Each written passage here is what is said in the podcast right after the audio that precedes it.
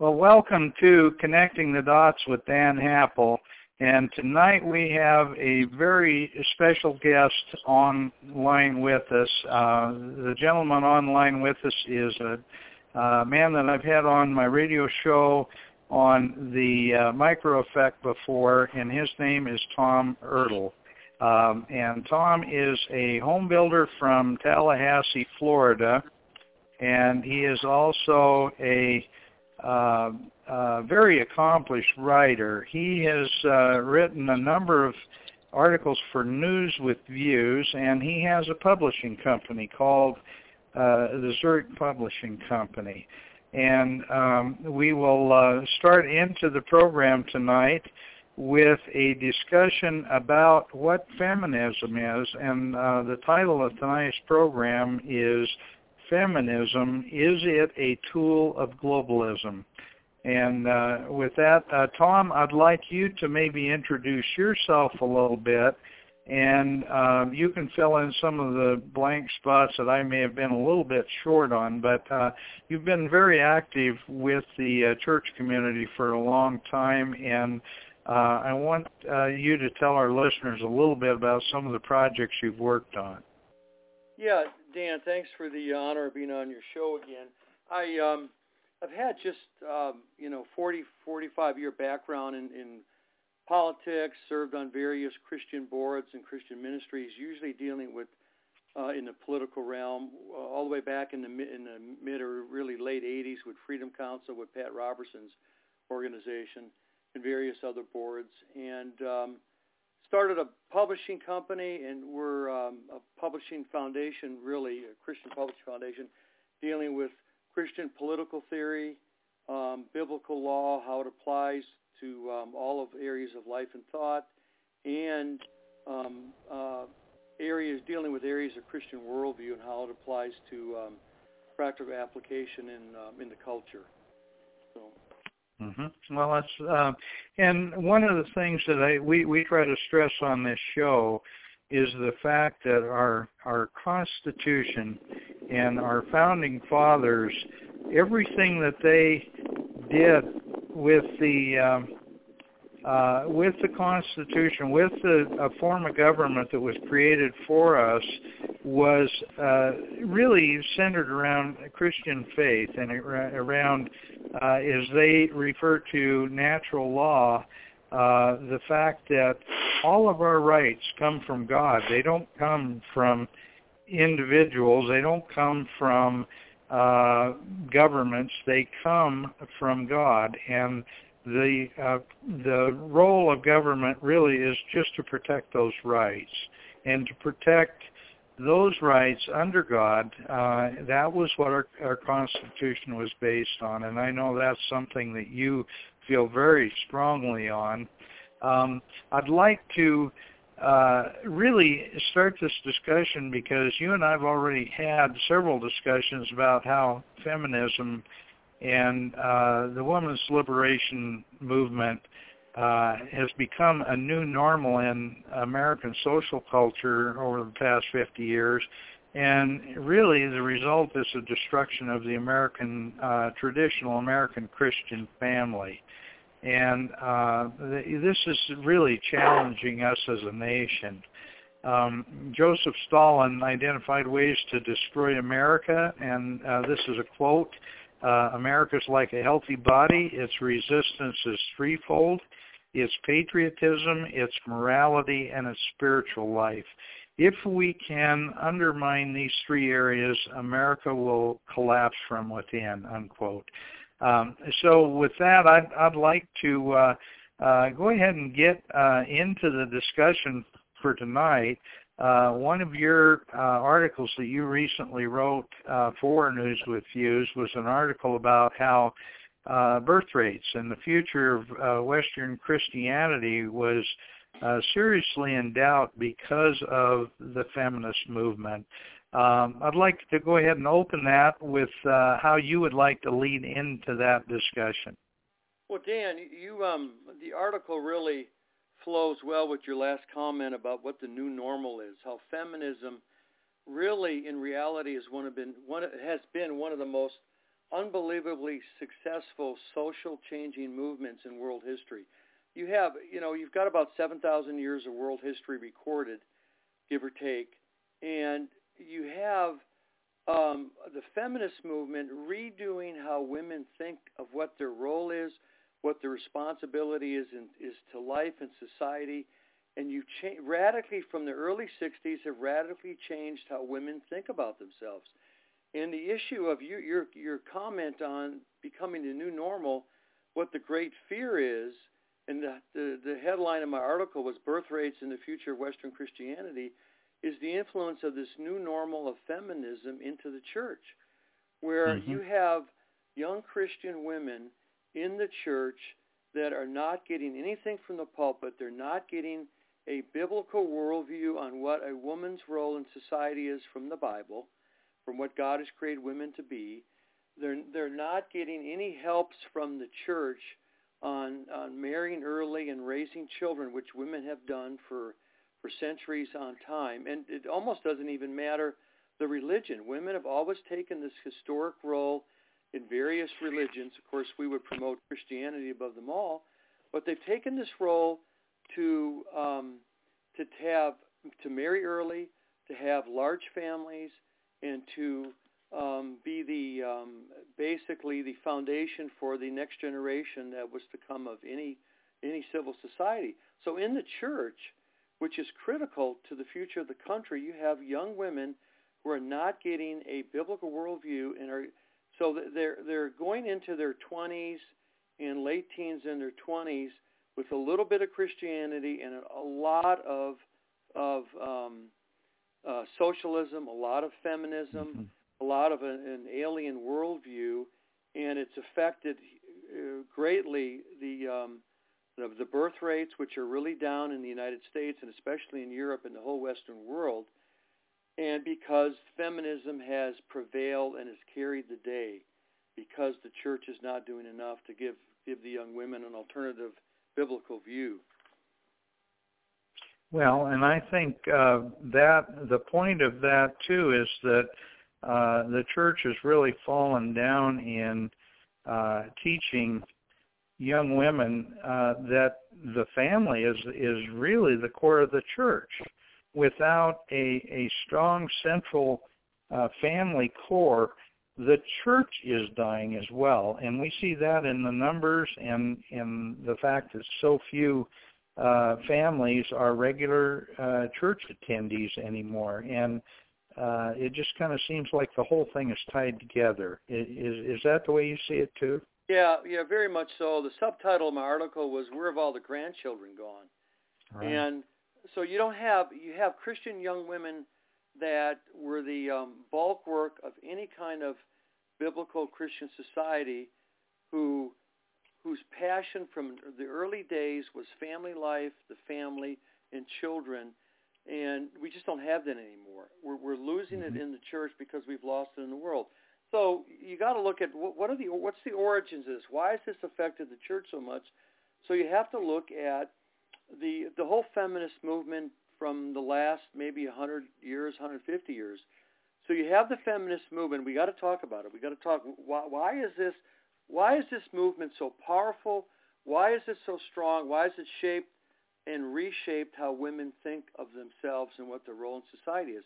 So you have, you know, the the, um, the general authors of feminism are going to go into three waves. You have the first wave, and back in the 1800s, late 1800s, in the women's suffrage movement the second wave is what we really need to talk about, which was the most effective, and that would have been in the early 60s. And then the third wave is, is what we're experiencing after the 60s, maybe in the 90s and, and the turn of the century to what we have now, which was a more radical type of feminism. But when you, when you look at the influence, you have to go and deal with the second wave of feminism, which was the early 60s. So you have it in the United States. You have Betty Friedan, you have three three real main characters in the U.S. and maybe one in France, three four women, and the three in the United States would be Betty Friedan, with her tremendously famous and highly influential book, The Feminine Mystique. I think it was in 1963, and then you have Bella Abzug, the politician from New York, and then you have um, course, Gloria Steinem, which was um, many people don't even know this, was a CIA asset, and um, later, when of course, obviously, she wrote um, and was the editor and founder of Ms. Magazine, highly, highly, highly influential in the 70s. In France, you have um, Simone de Beauvoir, who wrote the famous book, The Second Sex. And all these women had a particular worldview to change how women viewed themselves, to get women out of the house, to get them in the workforce, to compete with men. And they had, with that, they had two things going for them. They had a willing media, and they had the great foundation. So, you know, we, we have a phrase in the conservative movement, um, Dan, is follow the money. And you look and you look at the foundations and you look in the feminist movement, the Ford Foundation, but especially the Rockefeller, Rockefeller Foundation, was extremely influential in, in funding women's programs and women's studies in, in multitude of universities all around the country, in key universities, and also other funding, including the CIA funding and helping back Gloria Steinem with Ms. Magazine, and you see um, the um, uh, nefarious forces there of these globalist type foundations with the purpose of funding these funding, funding feminism to get the women out of the home and have them stop having children like women have done for 6,500, 7,000 years. So that's the root of it. The, the second wave feminism was fabulously successful in their um, in their approach, in their strategy, and it's it's been very very detrimental to American society and really the whole West. And mm-hmm. you, if you don't have birth rates, you cannot continue a civilization. I, I'm I'm reading through. Um, on a side note, reading through Will Durant's uh, History of Civilization, his 11 volumes on the subject, and he talks about the great empires of the past, the Persian Empire, and their success was in two realms. It was in a um, a promotion of a of a strong military and birth rates. Will Durant mentioned birth rates. You can't have a progressing, increasing civilization without women being mothers and um, bearing, you know, um, children. Just can't mm-hmm. have it. Mm-hmm. Well, and uh, Tom, one of uh, the, the centerpieces of globalism and of the uh, move for global government is a huge reduction in the population of the world. I'm, if, if you follow UN Agenda 21, they're saying a reduction in population uh, to fewer than a billion people. Well, we're over 7 billion right now, so that means a 93% reduction in the world's population. And I know that uh, you know the the governments have been promoting a reduced birth rate, but at the same time, the, a lot of these uh, Islamic countries and a lot of the uh, countries who are now immigrating illegally in every other way into our countries, uh, including Western Europe and the United States, they have huge birth rates. And uh, this is how we are going to use uh, lose our, our Christian culture, right? Yeah, well, a- absolutely. They it's interesting when when you talk about the feminist movement and you talk about what you said about birth rates. You're not going to negate birth rates and lower them unless you have a negative view of children. This is critical, mm-hmm. and this is where um, when I talk about the feminine, feminist movement, the second wave in the '60s and 70s was unbelievably successful, they changed how women view children. And they changed it historically over time because the, the, the view of children from women was always positive. And now they turned it into a negative situation, like children was was um, going to set them back.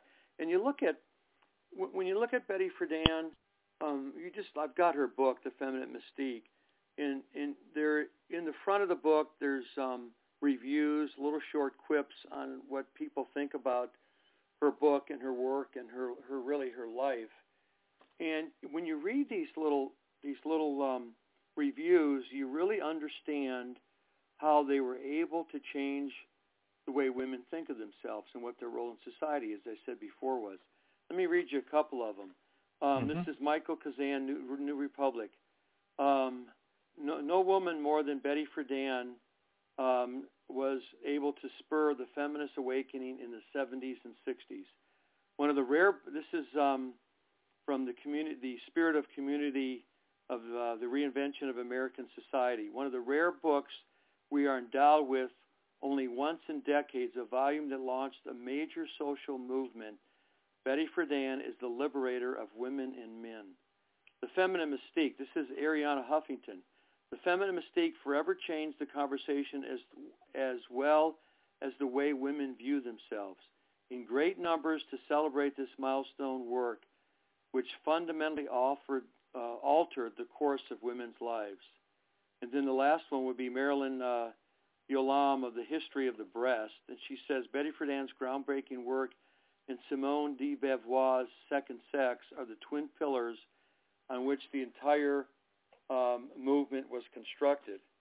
And then you go on to other feminists like Robin Morgan and uh, Mary Jo Bane and Helen Sullinger. Let me read a couple of these quotes. I think this will help mm-hmm. the, the listener understand what. Here's the the key with these quotes is is it, it helped the women today understand what the women in the 60s and 70s had to go through.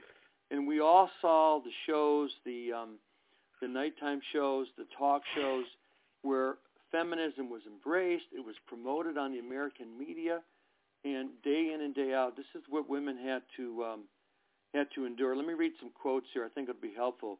Robin Mhm. Morgan said, "We can't destroy the inequities between men and women until we destroy marriage." And she called marriage a slavery-like practice. Mhm. Mary Jo Bane says this: In order to raise children with equality, must, we must take them away from the families and raise them communi- com- communally. Um, Vivian Gornick, being a housewife is an illegitimate profession. Helen Sullinger, we must work to destroy marriage. The end of the institution of marriage is, ne- is a necessary condition for the liberation of women. And the last one I'll read is um, the famous or the infamous Gloria Steinem when she when she uh, said this: "We don't just want to destroy capitalism; we want to tear down the whole effing patriarchy." So here, here you've got mm-hmm. women in those time periods that we we have witnessed in the 60s and 70s coming under this kind of attack, and the attack was at the woman in the 50s and 60s that was a housewife that loved her position understood her role in society, loved having children, loved having many children, and they wanted them to change how they thought about what their role was. And it was the the barrage of the media was so successful. I mean, it just was uh, it was just a world changing um, movement in a way.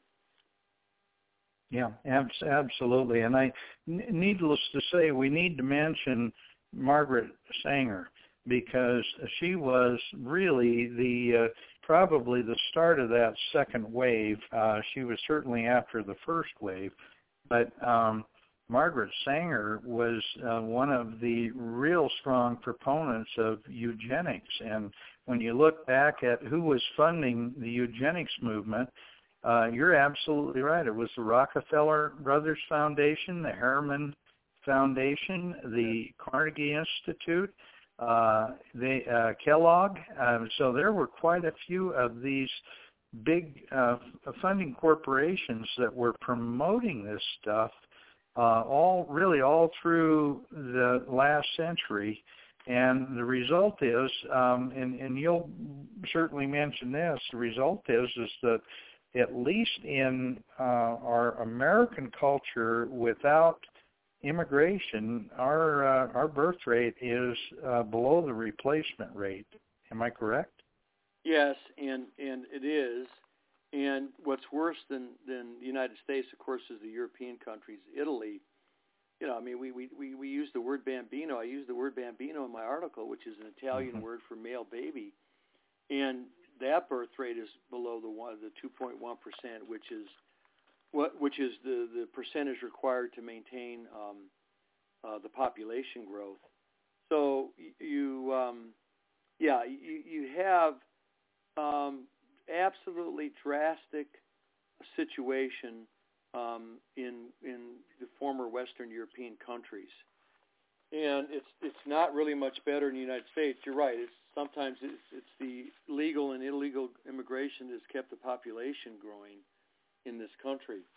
Mm-hmm. Um, you know, and I think too, what's interesting is that when you when you look at um, the leadership for the church, which is you know, um, religion is just is critical. We we have to um, when when Christian in Christian societies, um, when women understand their biblical position in life, um, they're more apt to be family orientated and they're more apt to have children.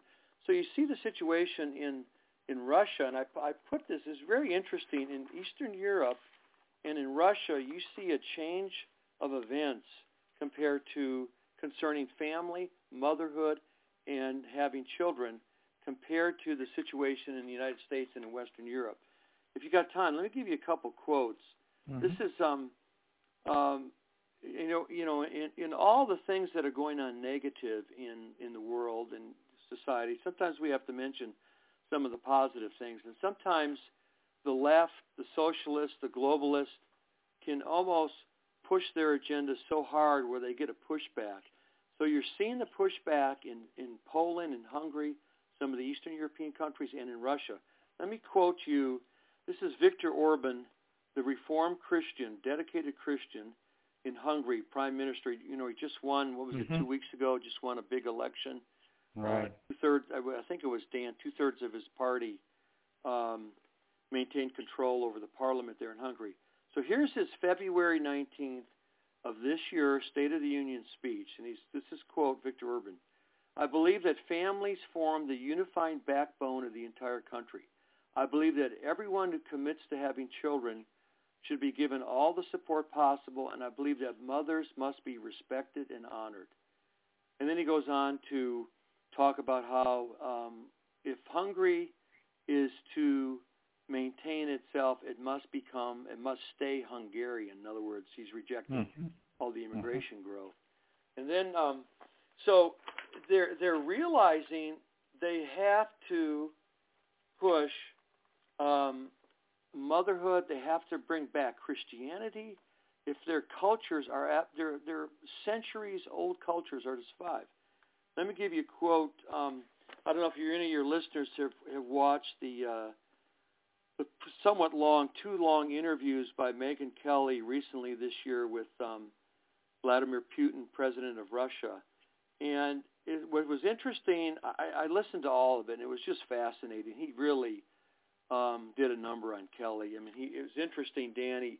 He, would he would Kelly was just kept harping about Russian collusion in the American election. He put his his finger to his ear and he said to her, "Are you listening to me?" You know, she just kept harping and harping, kind mm-hmm. of embarrassing. Mm-hmm. But anyways, here's what he said about um, the situation in Russia today. So she asked him, "What do you see as, as some of your greatest accomplishments as president of Russia?" So he replied basically with comments about um, and stats about doubling the Russian economy and bringing millions of people out from under the poverty line. But then he said this, and this is Putin. He says, back in early 2000s, our population shrank by nearly a million people a year. Can you imagine the scale of this disaster? Almost 900,000 people. Then he goes on and says, we have reversed this trend. We have achieved a natural population increase. We have low, very low infant mortality. We have reduced maternal mortality to almost zero. We, we have prepared and are implementing a large-scale program of supporting mothers and children.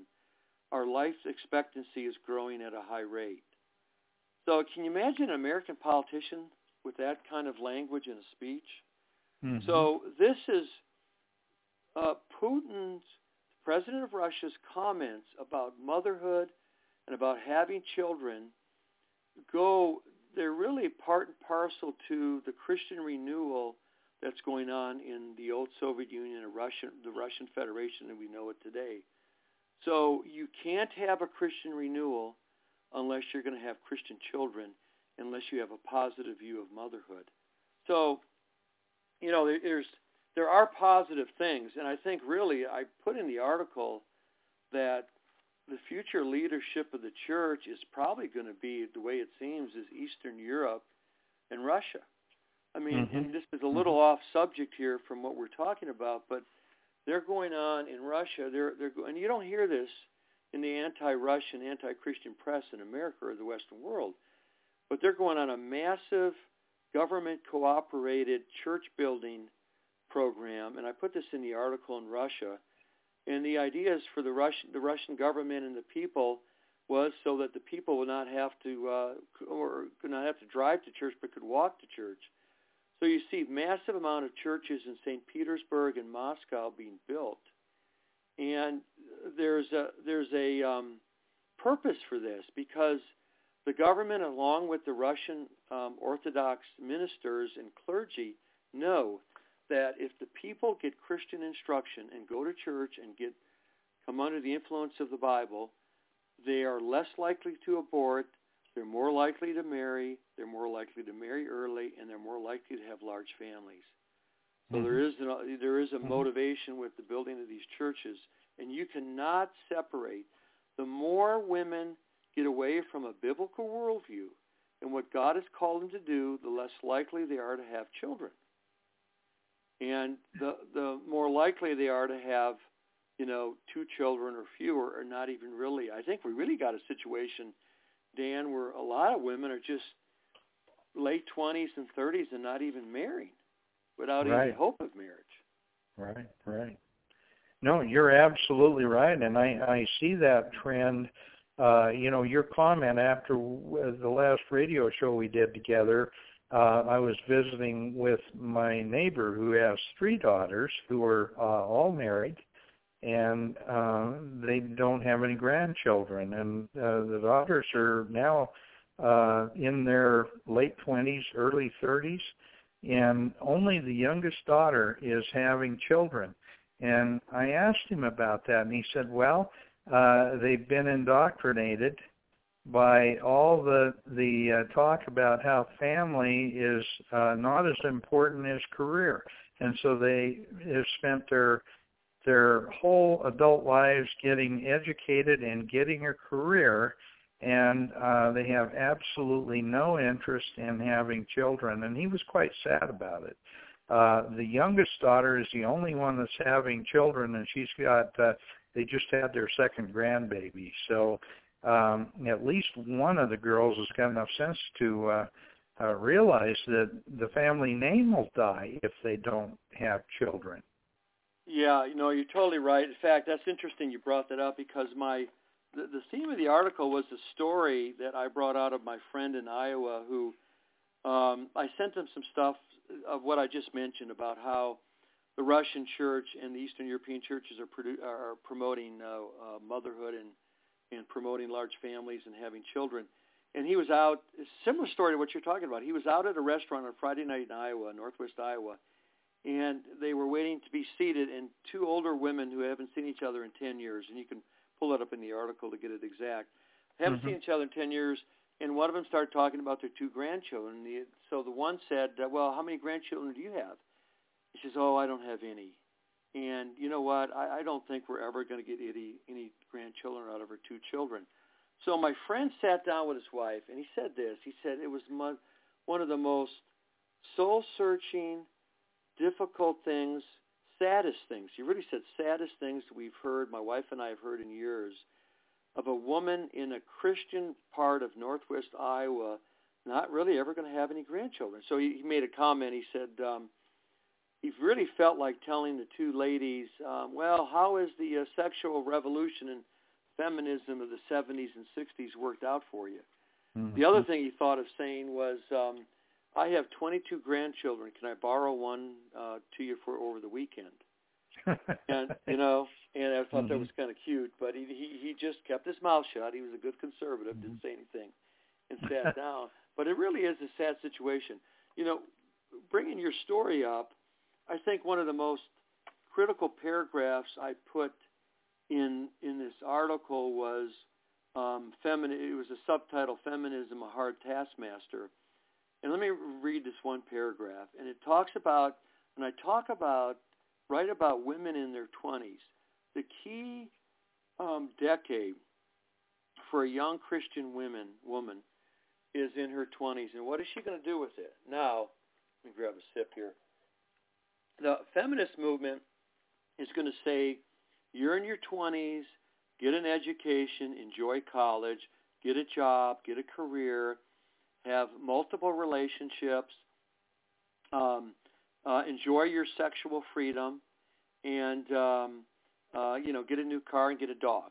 I mean, basically, is what mm-hmm. you know so many of these women do. So I said, this is what I said in the article. Quote: The critical decade of a woman is in her 20s. This is the time when great families are created. Is now spent on temporal things that fade like all other vanities.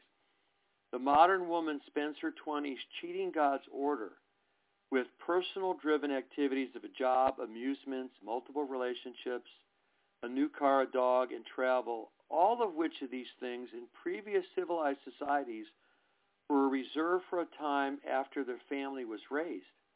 These are often right. the best days in a married couple's lives, times of travel, personal pursuits, endless grandchildren events. The woman who buys into feminism in her 20s, feminism in her 20s, will never experience this because she'll not be able to get back that lost critical decade nor control her biological mortality. And that is reality, Dan, mm-hmm. and it is sad. But, you know, again, I, can't, I always come back to the pulpit, the Christian ministers. Where, why are they not talking about this? Why are they not dealing with feminism? Why are not they not giving the women in their church, the teenage women, the biblical alternative to what historic and biblical role that Christian women had and the responsibility to carry on the next generation. They're not getting it. So these Christian women mm-hmm. Are leaving these churches in their 20s, many of them not even coming back to church after they go through college, and they've got a worldview mix of a little Bible, a little bit of uh, grandma and grandpa and mom and dad's worldview, and a whole lot of feminism mixed and jumbled up together into their modernistic worldview. And a lot of times you see no difference in the church with these young women in their 20s than you do, see the women in the world that don't mm-hmm. have don't have faith.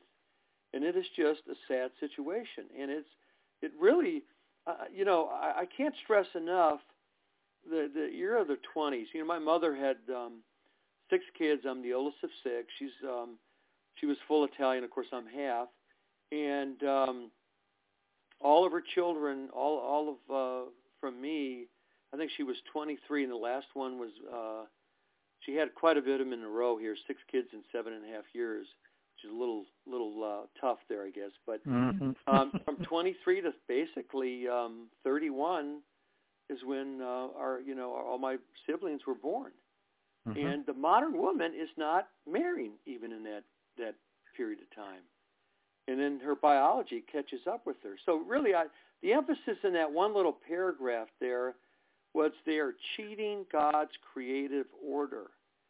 You know, you, you can't overcome your biology, whether you're a man or a woman.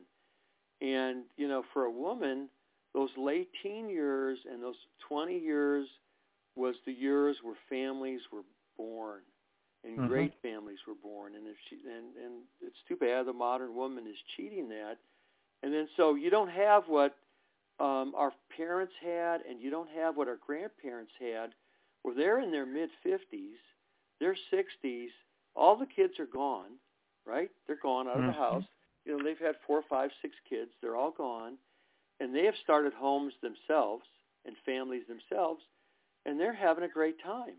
I mean, I, I looked at my mom and parents, my mom and dad, my parents who are deceased, and their best time in their life was when all of us kids were gone mm-hmm. and and they were able to travel and enjoy themselves. And this is just true in any society, in any civilization in the past, because they had the children when they were younger.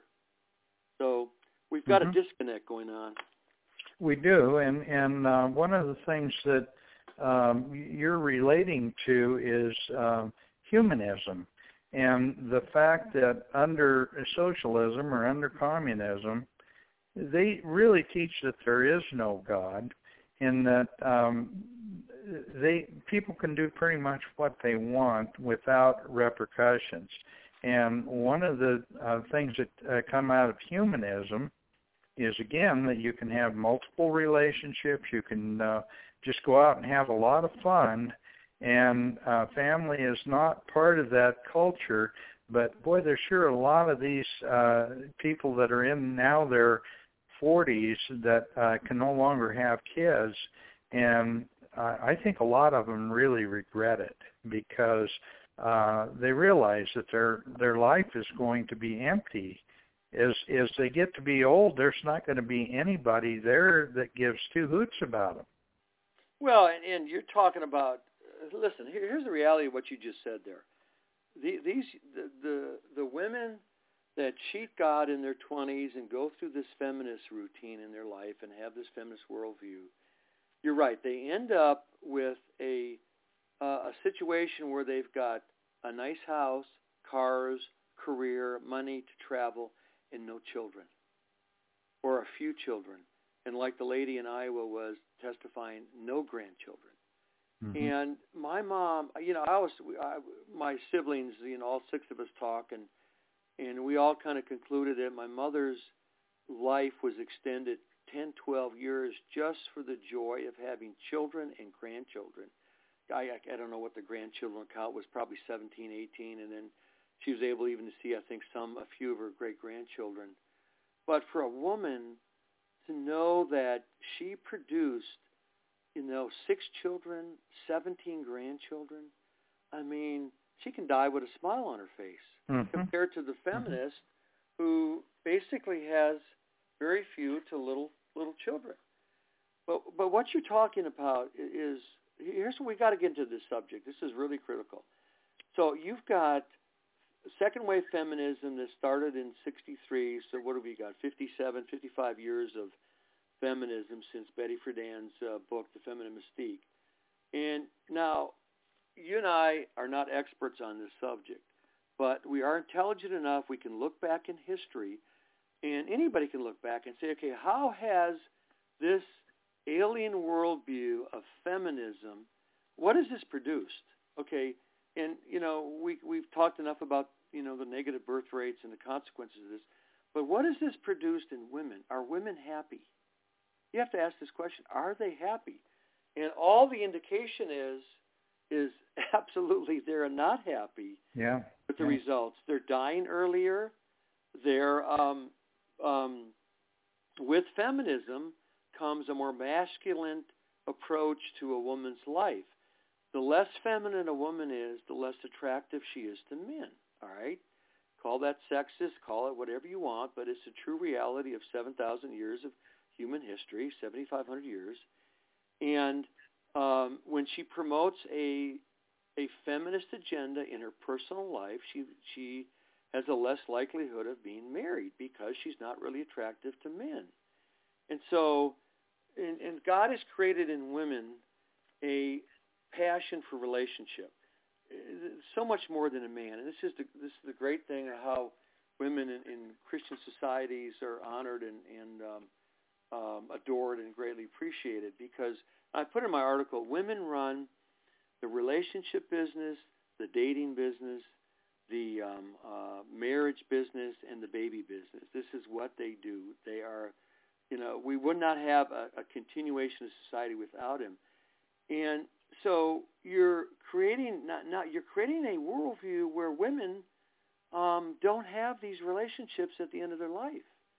And you know, Al Mohler, um, the the Baptist um, minister who um, runs uh, Southern Seminary in, Louis, in Louisville, had a had an article I've got here back to October 23rd of 2009, and he talks about the title of the article is "Feminism Unfulfilled: Why Are So Many Women Unhappy?" and he goes through length on how all these reports and all these studies have come out, how what uh, how what feminism has cost women, and it's cost them even physically, where they're they don't have the longevity, the lifespan that normally women had when they were mothers and and um, homemakers, and mm-hmm. because they're put in a man world, in a man's world, they're more they're put in a more of a stressful situation, and um, they're in many many times much more uh, conflicting situations personally in their life, in business, and all of that, and so the whole women's revolution, as we call it, the whole feminist movement has not made, after 55 years, has not made him any happier. And then there's reports. Here, here this is interesting. You, you, you, know, and we never talked about it here in, in our discussion, but the you can't have the feminist movement where marriage is delayed unless there's a sexual revolution. So with the sexual revolution, revolution we've had, you know, birth control, free sex, women um, um, being the pursuance of sex where they weren't before in in other uh, civilized societies, especially in our country and Western world.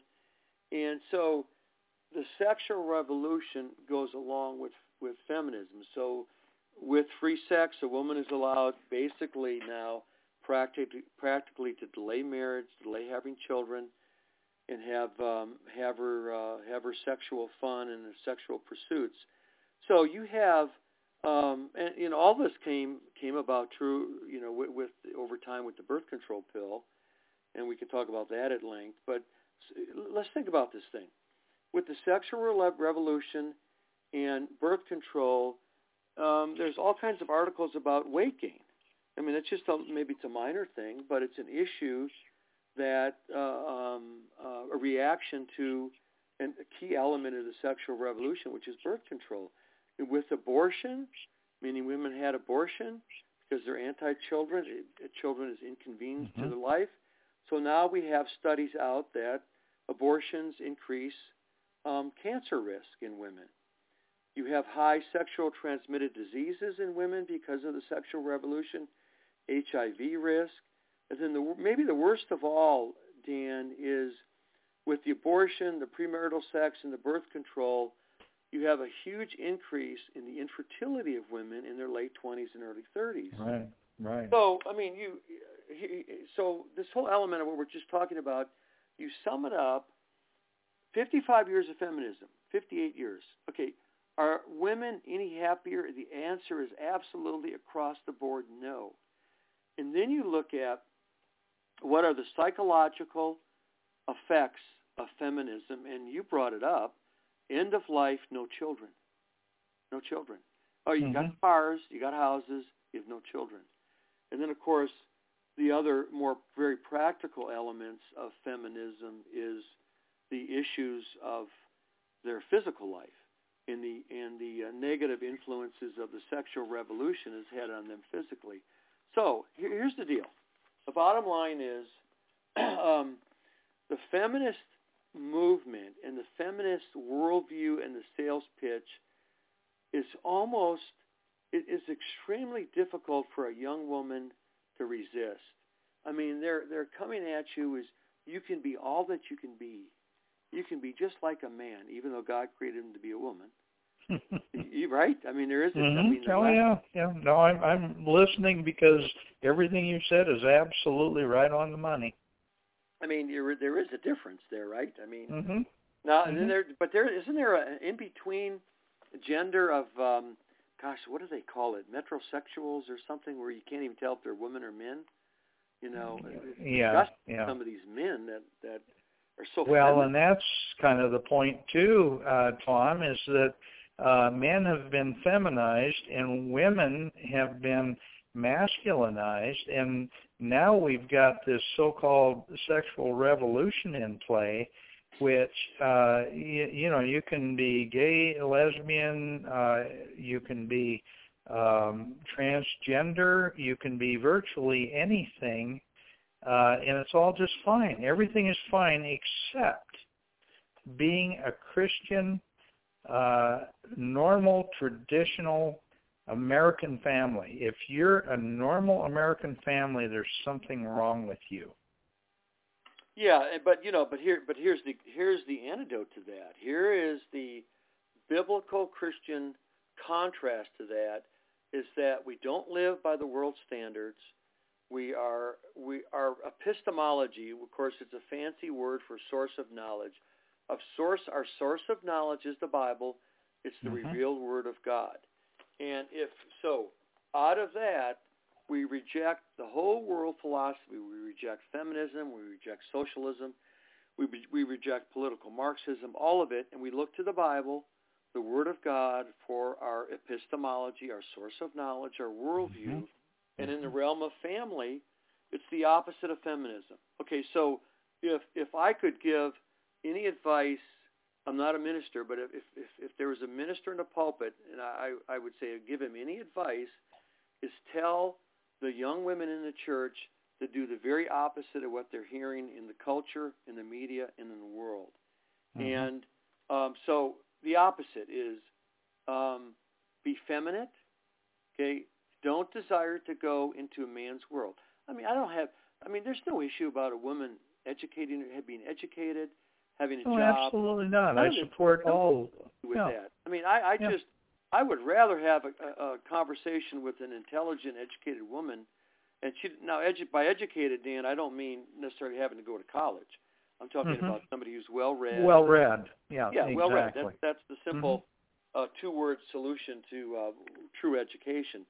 Mhm. And um, so we're not talking about any of that being negative, but um, the the so so we do the opposite, and then so we have a young women young women that are conservative, or Christian, that are looking to marry early. You know, when you have a mindset that you're not interested in marrying till you know late twenties, and you're going to have fun, you're going to get educated, you're going to go through college, you're going to have fun, you're going to have multiple relationships, you're going to travel. Well, you're not with that mindset. You know, you could have five good men that have come across your life that are very marriageable men, but you're not ready because your mind is in a different place. Well, the Christian woman is mind is set on being married, like Christian women have for 2,000 years, and women of the faith had for many more than that. And so we we do the opposite of the world. We marry early, and then we have a love for babies, love for children, Mhm. and we see that not only we see well listen here two things we see god's command is to be fruitful and multiply that is a uh, soon after creation that was an ordinance. Early in the book of genesis is to be fruitful and multiply. This is the requirement of a family of a husband and wife and especially the mom. And so we see a command from god there but it's beyond that. Dan what it is it's it's a it's a natural love that women have for children and that is promoted within the covenant community within the church. So our Mhm. women marry early, and um, I mean, you know, in my family back in the '70s, I mean, I was engaged at 19, married at 20. My two, my sisters, one was married at 20, the other one at 19, and then my the fourth brother, we were really worried about him because he was like 21 and a half. We went, you know, Jeff, what's going on here? I mean, you know. I mean, you're turning into an old man here, you know. Mm. But that was in a more Christian era, Mhm. and it was nothing to, to, to marry early. So say to the Christian woman, marry early, and then starts thinking of having children. And you have them in your 20s, and um, you have a totally different life, a life that is full of fulfillment. And, and you know, it's a life with a woman with a smile on her face. Mhm. I, I got to read to you something. You you remember um, oh, before we we end, I, I want to read um, Pat Buchanan, who we love. Um, we love him because he ran against the Bushes, didn't he? there you Huh? go. So that's Yeah. a whole other episode, I think. Well, and I, I think he's quite a guy anyway. But oh, yes. you love Pat. Um, hmm But anyways, he wrote the book. Uh, when was it? Back in the early 2000s, 2006 or eight, I can't remember. Of the Death of the West. Let Yep, me give you I've a quote, and he talks about um, um, population problems of Rome, and he talked about infanticide. He talked about or infanticide. I'm sorry. He talked about um, the reduction of Roman population. He talked about the avoidance and the deferment of marriage, and then he quotes Will Durant, and I love Durant. He's such a good writer. He says this. This is Durant. Um, Perhaps the operation of contraception, abortion, and infanticide, infanticide had a um, uh, had a huge effect on the numerical effect of Rome and the Roman Empire. And he says, men married latest, albeit the men that married latest bred least and died soonest. Christians were having children, the pagans were not. Abortion, infanticide, which were decimating pagan societies, were forbidden to Christians as the equivalents to murder. In many instances, Christians reduced exposed infants, baptized them, and brought them up with the aid of the community, of the Christian community. And what he's talking about here is, again, it's in what is in your mind. What is your epistemology? What is your worldview? Not only women, mm-hmm. but men. So mm-hmm. in the early church, the Christian worldview was the Word of God. And that was pro-family, not like the feminist movement today that we have that's anti-family and anti-children. So I remember reading other authors, Dan, where they were they talked about the Roman Empire and its decline, where the pagans were negative in a view of children, view them as an inconvenience, which is what the modern woman uh, often thinks of children today. They would routinely leave them. They would birth the children, the child, and, and leave them under the bridges of Rome.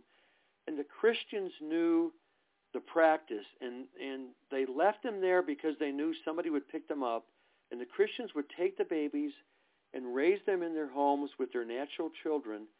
So their um, their growth rate was exponential beyond their ability to, to birth children, because they had a love for children. So mm-hmm. we have, mm-hmm. as as Buchanan built brings out, and as as Durant so well he, uh, so well talks about in his, or discusses in his book, is that we had a huge growth of Christianity which in the end um, dominated the um, the Roman Empire in its decline. So that is, mm-hmm. if there's anything, Dan, for the young Christian woman listening today, is be a world changer. Marry early, have a love for family, have a love for children, and make a difference in the world. Mm-hmm. Absolutely, and and uh, with that, Tom, I have to mention that the humanists believe that uh, that uh, human beings are not exceptional. They're not created by God. Uh, we are just another animal on Earth, and they look at uh, humans as not being exceptional at all. And uh, all I can say is look at the things that the the human race has been able to accomplish because of our intellect and because of all the things that uh, God has given us as gifts that animals do not have. And uh, so obviously the people that see uh, humans as being nothing other than animals, uh, I, you know, if if they want to go away, if they want to uh, die early, that's fine with me. But they ought to leave the rest of us alone, because humans are going to be what solves the world's problems, and that's why God said, be fruitful and multiply, because he knew that our gifts would be what would save the world, not what would destroy it. Yeah, and I, I would say, I mean, you know, when I wrote this article, I mean, I've got surprisingly, I didn't get a lot of negative feedback like I thought I, I would because we're, you know, here we got a man talking about uh, birth rates, you know, and women and having children, you know, which is, uh, I wish the woman would have wrote the article, but um, anyways, uh, but yeah, we. I didn't write it for women outside the faith. I didn't write it for non-Christian women.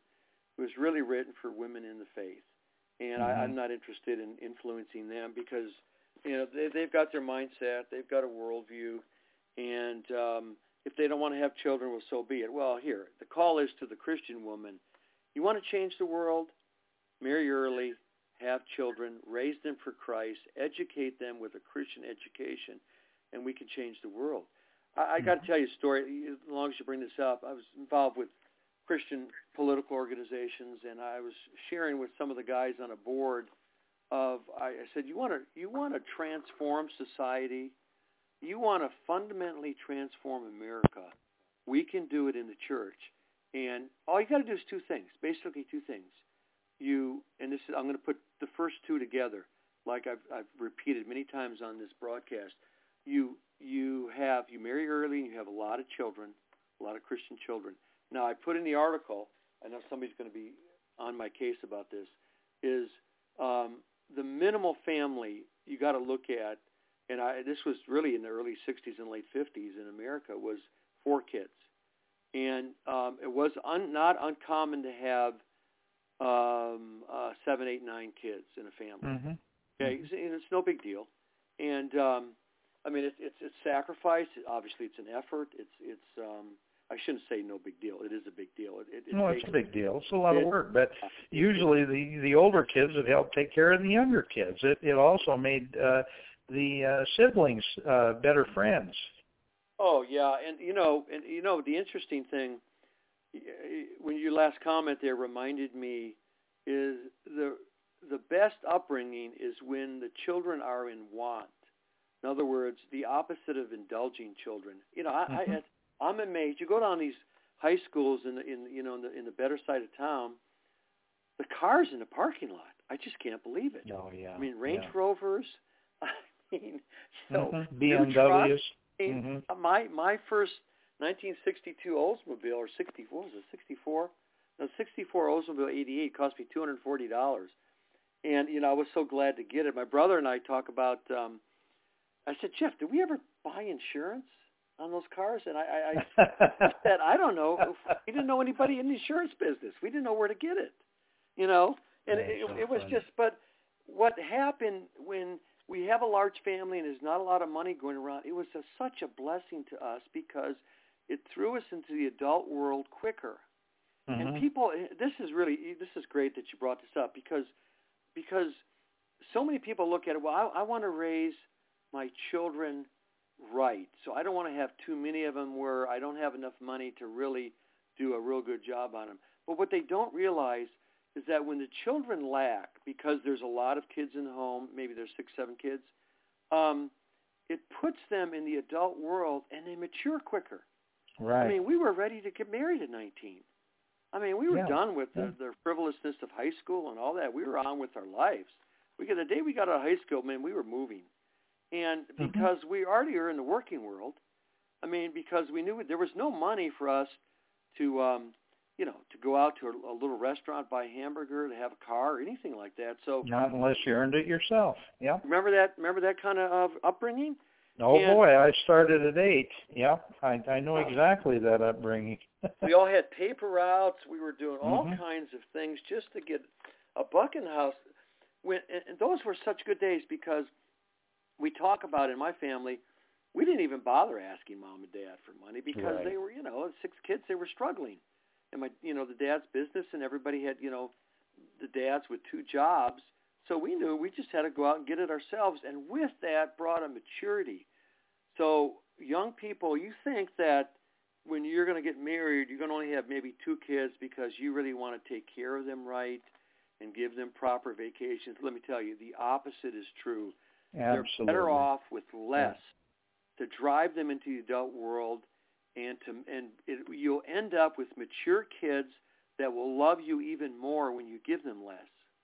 Mm-hmm. So, um, how do we get off on that one, Dan? Where, where we well, going? no, it, it, it's important that people realize that, but we we are pretty close to being out of time, Tom. But what I want to talk about now, very quickly, I want to uh, approach to the church because you're exactly right. One of the problems we have is that our ministers in our churches, because of their 501c3 tax exemption, are so afraid to tackle any issue that they feel might be politically incorrect. That is what's wrong with our churches today um, we need to be able to tackle the real issues and, and what is destroying our Christian culture. And what you just talked about for the last hour is exactly what is destroying our Christian culture. So why don't they talk about it, and what can we do to make them talk about it? Well, that that you're really catching at the heart of the issue within the church here, and that is the Protestant pulpit. I had a, uh, I think one of my um, trying to look for it here. One of the subtitles of my article on the um, birth rates in the future Western Christianity with news with views was the Protestant pulpit asleep or the Protestant pastorate asleep in the pulpit. And I think the pastors they don't touch on they don't expose the government school systems. They don't talk about Christian education and getting the kids out of these horrible government schools and they don't talk to the women about what their role is in the church and society. They don't talk about having children because they're more afraid of the congregation losing their job and pension than they are of God. And I hate to mm-hmm. I hate to bring it up to that point. And I put um, I had in the article um, a little section here called the Bambino strategy, and I talked about for the churches um, we need to start rethinking um, um, some of the ministries that are out of the ch- that come out of the church. I said I, I said in here for some of the big churches, it's kind of humorous, is to kill the um, music minister position, that's sixty, seventy thousand dollar a year position, and start having um, um, women's um, aid ministries in the churches. Um, you know, rooms. You know, to, to have the, the music minister's office needs to be turned into a infant baby's clothing office where the women can trade clothing and bring it to give it to other women. And mm-hmm. uh, they need to start being proactive in the churches on encouraging the young women to have to, to, to marry and to have children, and they they just really don't touch the subject. Let me mm-hmm. let me mm-hmm. just. We got a second.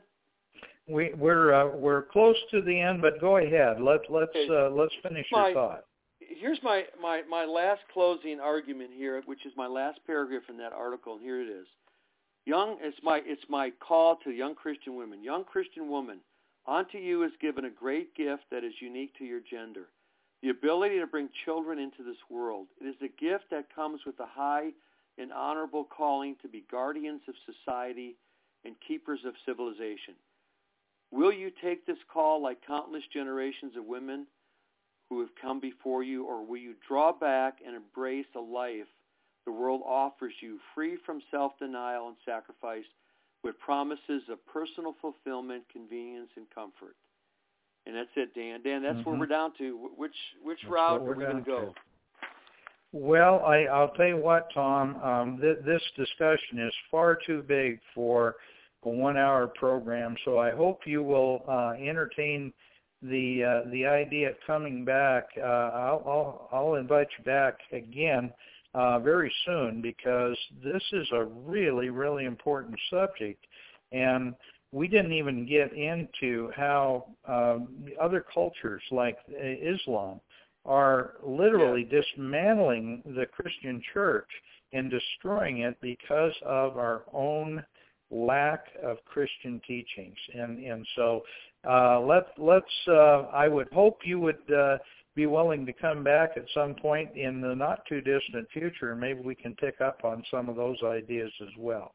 Yeah, let, you know what I love? Let's just do a little um, uh, free discussion on growing up without money and without Range Rovers as teenagers. How did we make it? How did we yeah. make it? Oh, absolutely. And I mean, if if you uh, look at the most successful people, uh, and I I really take a certain amount of pride in this. You do too. Uh, we were successful because we did deal with issues. We learned how to take care of ourselves. We learned how to make money when we were young, and and, and as a result, uh, you know, we're we're the ones that the kids now uh, look at and say, well, you know, how did you manage to do that? Well, we did it because that was the culture at the time. Yeah, all without a psychiatrist. How did we do it? Yeah. Oh yeah, exactly. Without a psychiatrist and without uh, uh, government programs to pay our way. Yes, yes. Yep. Amen. Well, uh, with that, Tom, I uh, I thank you for being our guest on the show. I do want uh, very quickly mention your publishing company and a book that uh, you are publishing right now. I got a copy of, which is a fantastic uh, uh, uh, book about the Reformation of the church. It's called A New Day of Small Beginnings. And uh, would you like to uh, tell our listeners how they can get in touch with your publishing company and how they can get that book? Yeah, Dan, thanks for mentioning it. Zurichpublishing.org. It's it's a ministry. It's a foundation I've had for probably about 15 years. We've been working on this one project. French theologian Pierre Courthial, leading theologian in the last century uh, in France, and he wrote a book, A New Day of Small Beginnings, and he talks about a reformation of the church, a renewal of the church, and using, reviving again the law of God in that a law of God that applies to all areas of life and thought. And he leaves the book with a great hope to the believer of a new Christendom that could come, mm-hmm. and um, with uh, with Christians that would take the Word of God courageously into the world and into the culture. So they can you can get it on Amazon, or you can just um, pull up zurichpublishing.org and order it, and uh, be glad to um, send it to you. Well, and I highly recommend it. I got a copy, and um, I'm uh, about halfway through it right now, and it is really, really an excellent, uh, excellent book. So, um, Tom, thank you again for being our guest, and uh, I look forward for the next time that uh, we get a chance to get together with you and have you on connecting the dots. And Dan, anytime. Always enjoy it. Well, I'll tell you, we have a lot of fun. I, I uh, really enjoy having you as a guest, and uh, uh, thank you again. And with that, uh, I turn the program back over to you, Kelby, and thank you and good night. Ladies and gentlemen, that concludes this week's show with Connecting the Dots with Dan Happel. God bless. Good night. We'll see you next Thursday, 6 p.m. Pacific.